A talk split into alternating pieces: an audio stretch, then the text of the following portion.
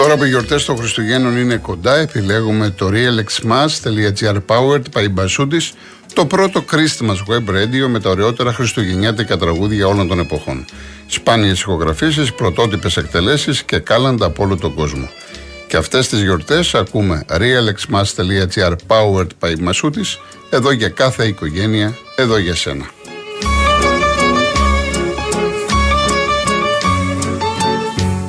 Πολλά μηνύματα με ρωτάτε είναι το βάλς του γάμου Ελένη Καραίνδρου. Ε, θα ακούσουμε και άλλα. Δηλαδή τώρα ο Λάσκαρης θα μας βάλει ένα άλλο ορχιστρικό. Θα ακούσουμε και με τραγούδια που έχει γράψει. Ας πούμε θα ακούσουμε το περίφημο ταξίδι στα Κύθερα.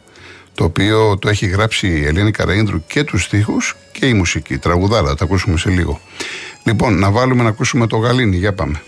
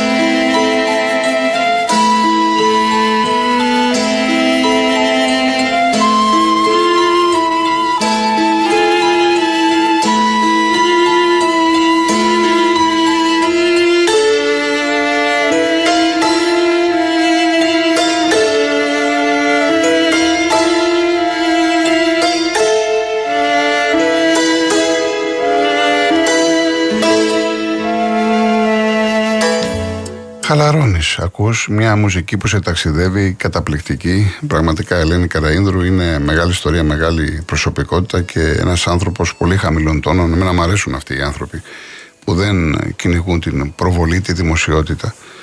Λέγει και καλοί οι άνθρωποι που έχουν επιλέξει να είναι γύρω τους. Λοιπόν, ε, να πούμε σιγά σιγά πέντε πράγματα. Έχω βλέπω και ερωτήματα για τις ομάδες σας, για Χουάνκαρ, για Μπερνάρ, για Λιβάη, θα τα δούμε, για Φορτούνη. Λοιπόν, να πιάσουμε την εθνική ομάδα, η οποία εθνική ομάδα, γιατί δεν πρέπει να περνάει αυτό έτσι κυρίες και κύριοι, πήραμε ένα μεγάλο αποτέλεσμα με τη Γαλλία το 2-2. Είμαστε η μοναδική ομάδα που δεν κέρδισαν οι Γάλλοι δύο φορές. Για μένα, επειδή έχει εξαιρετικούς ποδοσφαιριστές, και την έχω δει σε αρκετά μάτς. Νομίζω ότι είναι το πρώτο φαβορή για το Euro της Γερμανίας. Αυτή είναι η άποψή μου. Ε, και αν βάλουμε τις άλλες ομάδες, δηλαδή να βάλεις τους Γερμανούς, χάλια, παραπέουν. Να βάλεις τους Άγγλους που φτάνουν στη βρύση και δεν πίνουν νερό, να βάλεις τους πολύ πεσμένους Ιταλούς, να βάλεις τους Βέλγους, ποιους να βάλεις. Δηλαδή αυτή τη στιγμή στην Ευρώπη νομίζω τους Ισπανούς, τα προβλήματά τους είναι μια ομάδα που δεν ήταν αυτή που ήταν πριν μερικά χρόνια.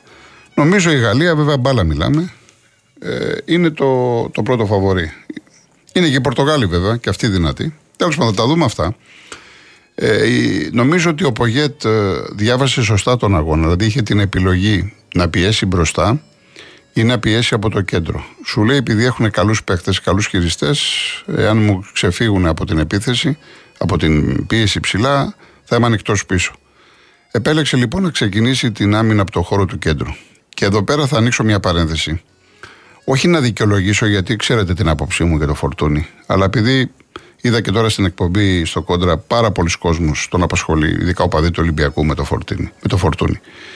Ο, ο Πογέτ, για τον οποίο θα αναφερθώ αργότερα τι πρέπει να γίνει κατά τη γνώμη μου και το θέμα της διαχείρισης επικοινωνιακά, θέλει παίκτες να μαρκάρουν, να τρέχουν. Ο Μπακασέτας είναι ένας μεσοπιθετικός. Δεν μπορεί να παίξει την άμυνα που θέλει ο κάθε προπονητής. Δεν μπορεί να φάει το χορτάρι. Κι όμως μπορεί να λειτουργήσει υποστηρικτικά. Μπορεί να καλύψει το ένα χαφ. Μπορεί να κάνει το φάουλ. Μπορεί να ε, κυνηγήσει τον αντίπαλο και τον αναγκάσει να δώσει την μπάλα προς τα πίσω. Δηλαδή συμμετέχει στην αμυντική λειτουργία της ομάδας. Συμμετέχει κατά τέτοιο τρόπο που είναι σημαντικό γρανάζι. Επειδή δεν τίθεται θέμα ποιος ξέρει καλύτερη μπάλα και δεν το συζητάμε, δεν υπάρχει σύγκριση για μένα φορτούνη μπακασέτας, είναι πολύ καλύτερος ο φορτούνης. Άλλο σε ατομικό επίπεδο και άλλο σε επίπεδο ομάδας. Αυτή τη στιγμή για τον Μπογιέτ η ενδεκάδα ξεκινάει από τον Μπακασέτα και το έχει δηλώσει. Που εγώ διαφωνώ σε αυτή τη δήλωση. Αλλά το έχει δηλώσει. Ότι το Α και το Ω αυτής της ομάδας είναι ο Μπακασέτας. Λοιπόν, επέλεξε να έχει μια πεντάδα πίσω. Πεντάδα ήταν, δηλαδή στην άμυνα. Παίζαμε με, με 5-4-1 ακόμα και ο Ιωαννίδης. Είδατε ότι ήταν σε φάση άμυνας. Πρόσφερε στην αμυντική λειτουργία. Και στο πρώτο ημίχρονο τους βάλαμε δύσκολα. Θα μου πεις, προηγήθηκαν και είχαν ένα δοκάρι που το δοκάρι με τον Γκριεσμάν δικό μας λάθος ήταν. Και του τερματοφύλακα και του τελευταίου αμυντικού. Και όσον αφορά τον γκολ, ο Βλαχοδήμος επέλεξε να γονατίσει. Αν δεν είχε γονατίσει, δεν ξέρω αν η μπάλα έμπαινε μέσα. Μπορεί να, το, να πήγαινε πάνω του. Ε, παίξαμε λοιπόν πίσω από την μπάλα. Αλλά σωστά. Τρέξαμε, καλύψαμε χώρους, πιέσαμε. Στο δεύτερο ημίχρονο, οι Γάλλοι ευνηδιάστηκαν. Γιατί σιγά σιγά η ομάδα άρχισε να ανεβαίνει μέτρα. Ισοφαρίσαμε, κάναμε το 1-1. Ωραίο γκολ. Και η γκολάρα βέβαια είναι το 2-1 με το Γιανούλη που χόρεψε τον κουτέ από αριστερά. Έδωσε στον Ιωαννίδη και ο Ιωαννίδης πραγματικά σαν ένας μεγάλος striker, δεν είναι μεγάλος striker, αλλά σαν ένας μεγάλος striker έστειλε την μπάλα στο πλεκτό και έκανε το 2-1. Και ισοφάρισαν μετά οι Γάλλοι με αυτή τη βολίδα την άπιαστη του Φοφανά. Το αποτέλεσμα είναι τιμητικό.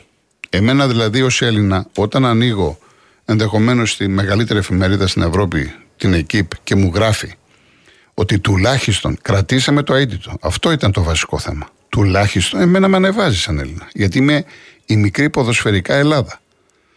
Και οι Γάλλοι, που είναι αυτοί που είναι, με αυτούς τους τίτλους, είναι μια μεγάλη ομάδα, εδώ και αρκετά χρόνια, δεν κατάφεραν να με κερδίσουν. Εμένα με ανεβάζει.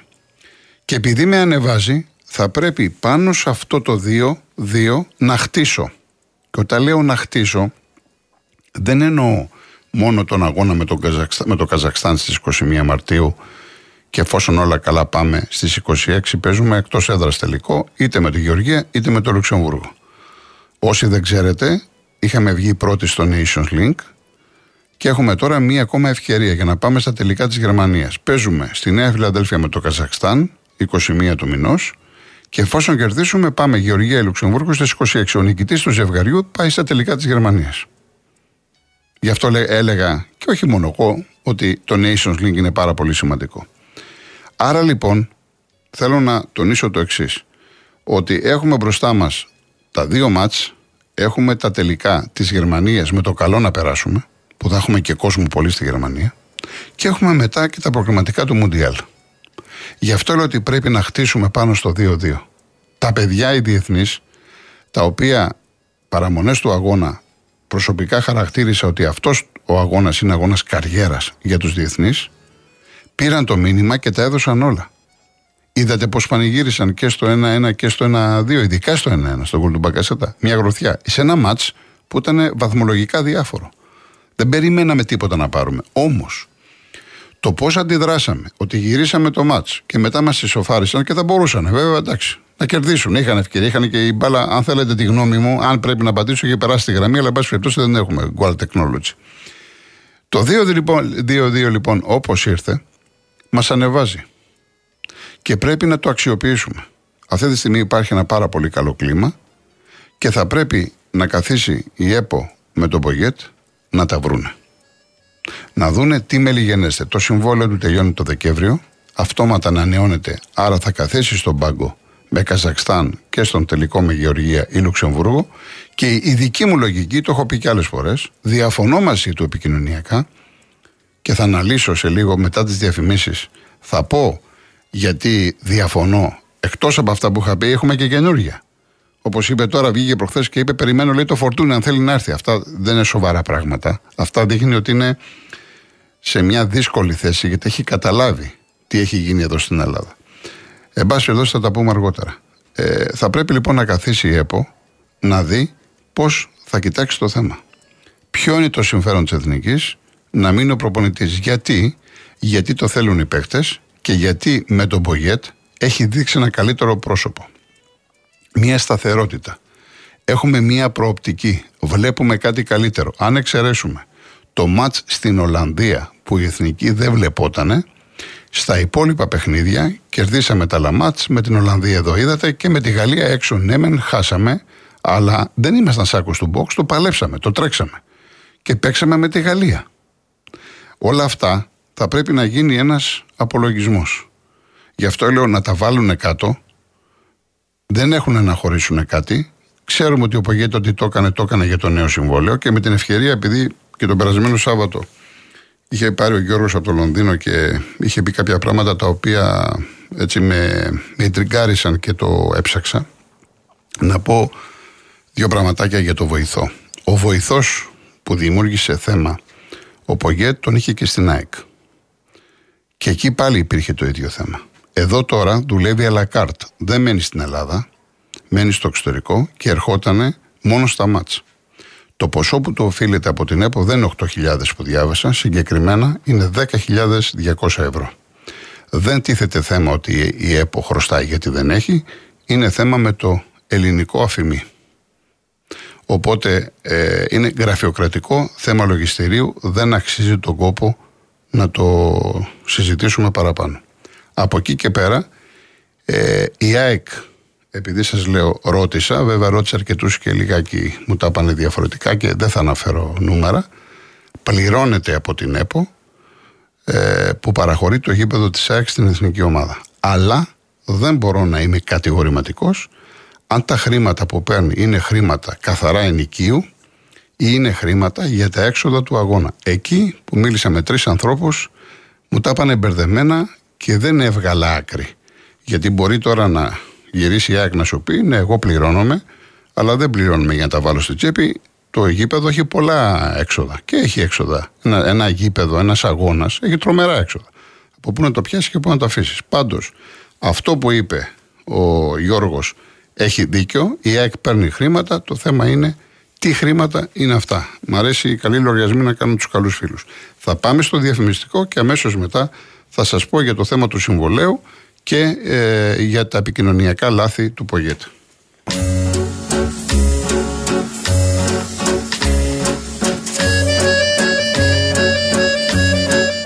Λοιπόν, όσοι θέλετε να βγείτε πιο γρήγορα, ε, γιατί και τα προηγούμενα Σάββατα κάποιοι παίρνατε τηλέφωνα, σας παίρναμε μετά τις 3, είχατε φύγει, δεν μπορούσατε και δημιουργήθηκαν θεματάκια ε, να μας το πείτε, να βγείτε και τώρα δεν έχω πρόβλημα. Και εγώ λέω τα δικά μου αργότερα, όπως ένας από αυτούς τους κυρίους είναι ο Ισίδωρος από το Περιστέρι. Να τον ακούσουμε γιατί ο άνθρωπος θέλει να πάει στη δουλειά του και αμέσως μετά εγώ θα συνεχίσω. Κύριε Ισίδωρο, καλό σας μεσημέρι. Καλησπέρα. Θέλω να πω κάτι για την εθνική και κάτι για το Παναθηναϊκό. Ορίστε. Ο, για την εθνική, επειδή ήταν αδιάφορο το παιχνίδι και για το ΜΕΝ και για το ΔΕΝ, πρέπει να μην το δώσουν κόμπο το Χ δεν έχει κανένα νόημα ούτε για τον ένα ούτε για τον άλλο. Δηλαδή, αν ήταν διαφορετικές οι συνθήκες και το θέλατε κάνει το παιχνίδι, θα ήταν διαφορετικά. Από εκεί και πέρα, εκείνο που πρέπει να κάνει ο Πογέ, δεν λέω ότι δεν μάζεψε την εθνική. Την έχει μαζέψει. Δείχνει ότι, αλλά πρέπει τώρα να κάνει σωστές επιλογές στα δύο κρίσιμα παιχνίδια.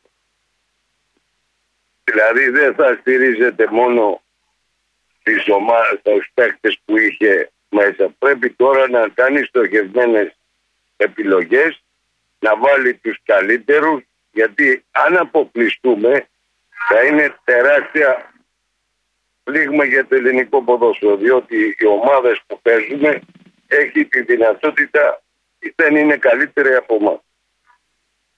Και είναι αμαρτία που πάνε και σε ένα μέρος που θα έχει και πολύ κόσμο εθνική να, να δείξουμε να ανεβαίνει το ποδόσφαιρο. Δηλαδή πρέπει να αφήσουν τις κλίκες σούπα μούπες γιατί υπάρχουν και να διαλέξει τους καλύτερους. Η εθνική είναι η βιτρίνα, δεν είναι θέμα παιχτών. Είναι οι καλύτεροι θα παίξουν. Άλλο οι ομάδες, άλλο η εθνική. Αυτό είναι το βασικό γιατί εγώ... Ωραία. Για τον Παναθηναϊκό. Εγώ πιστεύω ότι δεν θα κάνει αυτό που λέω και θα έχουμε τραγωδία. Αυτό πιστεύω, γι' αυτό και είπα το καμπανάκι. Μάλιστα. Από εκεί και πέρα για τον Παναθηναϊκό να προσέξει τον αγώνα στο Βικελίδη γιατί πέρσι τι πατήσαμε. Και πώς τον πατήσαμε γιατί δεν είμαστε να βγαίνουμε εμείς ο Άρισα, ο πίσω βγαίνουμε εμείς και ένα κολλάκι και τέλος να κρατήσει το μηδέν όπως θα κάνουν και άλλοι και αμαρτή το ήρθε. Μάλιστα. Όχι πουλ επίθεση όπως υπάγαμε και με τις Γάλλους και με όλα. Έχει χρόνο να, να κρατάει τη αοπίστια και βλέπουμε μετά το τι θα γίνει. Αυτό λέω στο Γιωβάνοβιτ γιατί βλέπω πάλι να την πατάμε όπως επέρθει με τον Άρη. Ο Άρης ήταν όλος άμυνα, εμείς πουλεπέζοι και στο τέλος χάσαμε τον αγώνα. Ωραία κύριε Σίδωρε. Καλή δουλειά να έχετε. Σας ευχαριστώ πολύ. Ευχαριστώ πάρα πολύ. Να είστε καλά. Να είστε καλά. Λοιπόν, μόνο να πω, εντάξει, ο κάθε σεβαστές όλες οι απόψεις, να πω ότι οι Γάλλοι δεν ήταν αδιάφοροι. Οι Γάλλοι είχαν κίνητρο. Ποιο ήταν το κίνητρο, φταίω εγώ που δεν το είπα. Ήταν η πρώτη θέση. Θέλανε την νίκη. Ενδεχομένως έπαιζε η Αργεντινή με τη Βραζιλία στο Μαρακανά ή αν, ή αν έχαναν οι Αργεντίνοι, ενδεχομένως να ήταν η Γαλλία πρώτη στο ranking list της ε, FIFA. Μετά από αυτό το αποτέλεσμα, την ισοπαλία αλλά και την νίκη των Αργεντίνων με ένα μηδέν μετά από πολλά χρόνια, πρώτη φορά έχασαν οι Βραζιλιάνοι στα προκριματικά το, ε, μέσα στο Μαρακανά. Ε, η Αργεντινή είναι πρώτη και μετά είναι την τριάδα τη συμπληρώνουν η Γαλλία και η Αγγλία. Ε, για μένα δεν πάβει να είναι ένα πολύ μεγάλο αποτέλεσμα το οποίο έκανε αίσθηση στην Ευρώπη και συζητήθηκε. Λοιπόν, προχωράω όσον αφορά ε, τον Πογέτ. Ε, πρέπει ο προπονητής, ανεξάρτητα πώς λέγεται, να ξέρει ότι έχει συμβόλαιο, να μην νιώθει ανασφάλεια. Και νομίζω ότι έτσι όπως είναι τα πράγματα, αν τα βάλουμε όλα μαζί, ότι το καλύτερο θα ήταν πριν, επαναλαμβάνω, πριν τα προκριματικά, πριν, μα συγγνώμη, τα τελικά, τα δύο παιχνίδια του Μπαράζ με Καζακστάν και Γεωργία ή Λουξεμβούργο να τα έχουν βρει, να έχουν συμφωνήσει όχι μόνο για τη Γερμανία, αλλά ακόμα και για τα προκριματικά του παγκοσμίου κυπέλου. Διότι δεν είναι ωραίο για μια ομάδα να μην ξέρει τι ξημερώνει. Δηλαδή υπάρχουν κάποιοι που λένε κάτσε να δούμε εάν θα περάσουμε στα τελικά. Άλλοι λένε κάτσε να δούμε πώς θα πάει στα τελικά. Έτσι δεν φτιάχνονται ομάδες. Οι ομάδες πρέπει να έχουν ένα όραμα. Πρέπει να έχουν ένα σχέδιο, να ξέρει ο προπονητής, να ξέρουν οι παίκτες, να ξέρουν στην ΕΠΟ. Αυτό είναι η προσωπική μου άποψη. Μπορείτε να τοποθετηθεί το κάθε ένας να πει αυτό που πιστεύει, αυτό που θέλει. Επικοινωνιακά όμως, επειδή εγώ έχω πει πολλά πράγματα για τον Ρουγάνο και τα έχω βέβαια διαχωρίσει. Δεν αναφέρομαι στο αγωνιστικό κομμάτι. Στο αγωνιστικό κομμάτι τοποθετήθηκα. Η συμβολή του είναι σημαντική, είναι θετικό το πρόσημο της εθνικής ομάδας με τον συγκεκριμένο προπονητή. Επικοινωνιακά όμως και ανέλησα την άλλη φορά αυτό με το βοηθό, ανέλησα την αυτοπρόταση ουσιαστικά που έκανε στην Ινλανδία και μάλιστα ε, πριν λίγες μέρες, ε, τώρα κοντά, το Sky News τον έχει στους βασικούς ε, υποψήφιους να αναλάβουν την εθνική ομάδα της Ιρλανδίας. Αυτά όλα δεν είναι τυχαία. Πήγε προχθές και έδωσε συνέντευξη στην Αρασπορ, πολύ ωραία συνέντευξη, που μίλησε για πολλά πράγματα και εκεί λοιπόν τον ρωτάει εύλογα ο δημοσιογράφος για το θέμα του Φορτούνη. Είπε λόγια του αέρα όσον αφορά καλό παιδί ο Κώστας, με πήρε τηλέφωνο, τον πήρα τηλέφωνο και σου παμούπε. Και λέει ότι εάν λέει ο Φορτούνης θέλει να γυρίσει, έχω την αγκαλιά μου ανοιχτή. Εδώ φαίνεται ότι υποκρίνεσαι. Δηλαδή ο Φορτούνης που το ξέρουν οι πάντες. Δεν σου έκανε πριν λίγο καιρό και τώρα σου κάνει. Και αν να ρωτήσω εγώ τον Μπογκέτ, πες ότι ο Φορτούνης που δεν το λέει έτσι. Πες ότι ο Φορτούνης γυρίζει και λέει ότι εγώ θέλω να βοηθήσω την εθνική ομάδα στον αγώνα με, με το Καζακστάν. Τι θα κάνεις, Θα τον πάρεις, θα παίξει ή όχι, αφού θα βάλεις τον Μπακασέτα. Εσύ ο ίδιος έχεις πει, κύριε Πογέτ, ότι η ενδεκάδα ξεκινάει από τον Μπακασέτα. Τον Μπακασέτα θα βάλεις, δεν θα βάλεις το φορτούνι. Το ερώτημα όλων είναι ότι επειδή πάμε σε ένα πόλεμο, πόλεμο σε εισαγωγικά η λέξη, έτσι. Γιατί κυνηγάμε μια μεγάλη διάκριση, να ξαναπάμε μετά από χρόνια στο Euro. Δεν είναι κρίμα και άδικο η εθνική ομάδα να στερείται τις υπηρεσίες ενός φορτούνι. Αυτό είναι το ερώτημα. Αυτό είναι, λέει, κοινή λογική. Και επειδή πολλοί Ολυμπιακοί έχετε φαγωθεί και νομίζετε ότι πήρε χαρτάκι ο Πογέτ, να το πω έτσι. Δεν πήρε κανένα χαρτάκι. Γιατί δηλαδή πήρε χαρτάκι για τον Φορτούνη και δεν πήρε για τον Μασούρα; Δεν πήρε για τον Πασχαλάκη. Δεν πήρε για τον Ρέτσο. Που τον έχει και βασικό. Δεν πήρε για τον Αλεξανδρόπουλο. Στο Φορτούνη πήρε επειδή είναι το όνομα. Εδώ ακόμα και ο Μπαλτάκος, σας το έχω ξαναπεί. Όταν ε, έμαθε για την ιστορία Φορτούνη, του έκανε κριτική. Ακόμα και ο Μπαλτάκος. Και άλλοι στην ΕΠΟ. Όπως του κάνανε κριτική για τον Κωνσταντέλια, που δεν τον πήρε με Ολλανδία και Γιβραλτάρ. Και παίζει το φιλικό με τη Νέα Ζηλανδία, βάζει ένα γκολ που δεν πήγαινε για τον γκολ, για σέντρα πήγαινε το παλικάρι. Ήταν καλός, έβγαλε τρει-τέσσερι μπαλιές και λέει τώρα είδαμε τι μπορεί να κάνει ο Κωνσταντέλιας. Αυτά εμένα με ενοχλούν.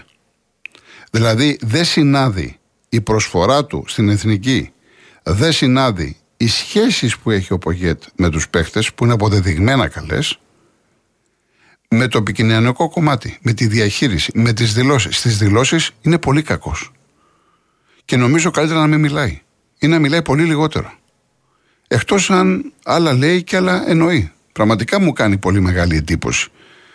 Αυτά τα οποία λέει συνέχεια, όπως τώρα αυτό με το φορτούνι και έφερε το παράδειγμα του Τσόρταν και ο Τσόρταν είχε πήλε και ξαναγύρισε και έκανε και έδειξε.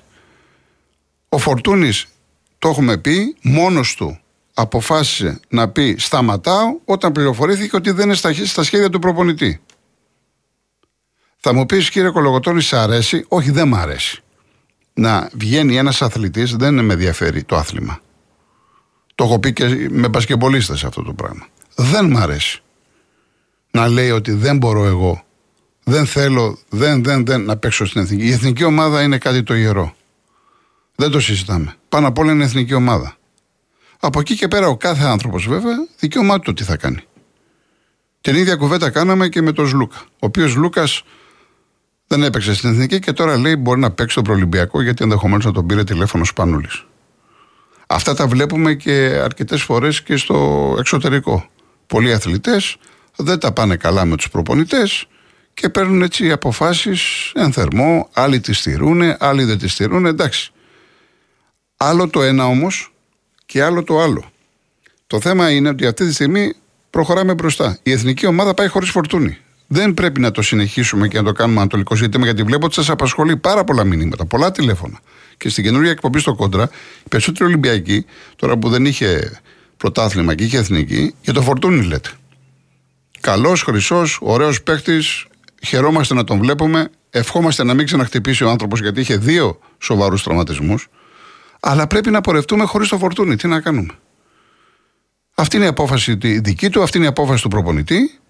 Τουλάχιστον έχει το Κωνσταντέλια. Έχει το Κωνσταντέλια που πραγματικά χάρηκα γιατί μπήκε στον αγώνα με τους Γάλλους αλλαγή και όλο το γήπεδο χειροκρότησε. Έτσι πρέπει να φερόμαστε. Γιατί άλλες φορές ήταν παίκτες από Θεσσαλονίκη, αρχίσαμε τη Γιούχα. Ή ήταν πάνω στη Θεσσαλονίκη παίκτες από Αθήνα, το αντίστροφο. Εκείνη την ώρα ο Κωνσταντέλιας δεν είναι ποδοσφαιριστής του ΠΑΟΚ. Εκείνη την ώρα ποδοσφαιριστής της Εθνικής. Και είναι το αύριο του ελληνικού ποδοσφαίρου. Ο κόσμος τον αγαπάει. Είναι και καλό παιδί, είναι και πολύ μεγάλος παίχτης και πρέπει να τον αξιοποιήσουμε. Δεν έχουμε την πολυτέλεια να διαθέτουμε πολλούς τέτοιους ποδοσφαιριστές. Ιστερούμε. Ειδικά στο μεσοπιδετικό κομμάτι. Και να σας πω, έχω καθόλου χρόνο ένα λεπτό ε, ότι ε, για μένα καλύτερα που πέσουμε εκτός έδρας στον τελικό με Γεωργία Λουξεμβούργο. Εδώ θα πιεζόμαστε πολύ για τον κολ. Εκτός έδρας θα είμαστε πιο υποψιασμένοι. Θα είμαστε πιο συγκρατημένοι. Και νομίζω θα είναι καλύτερα. Τέλος πάντων, έχουμε καιρό να τα πούμε γι' αυτό. Πάμε διαφημίσεις, ειδήσεις και επιστρέφουμε.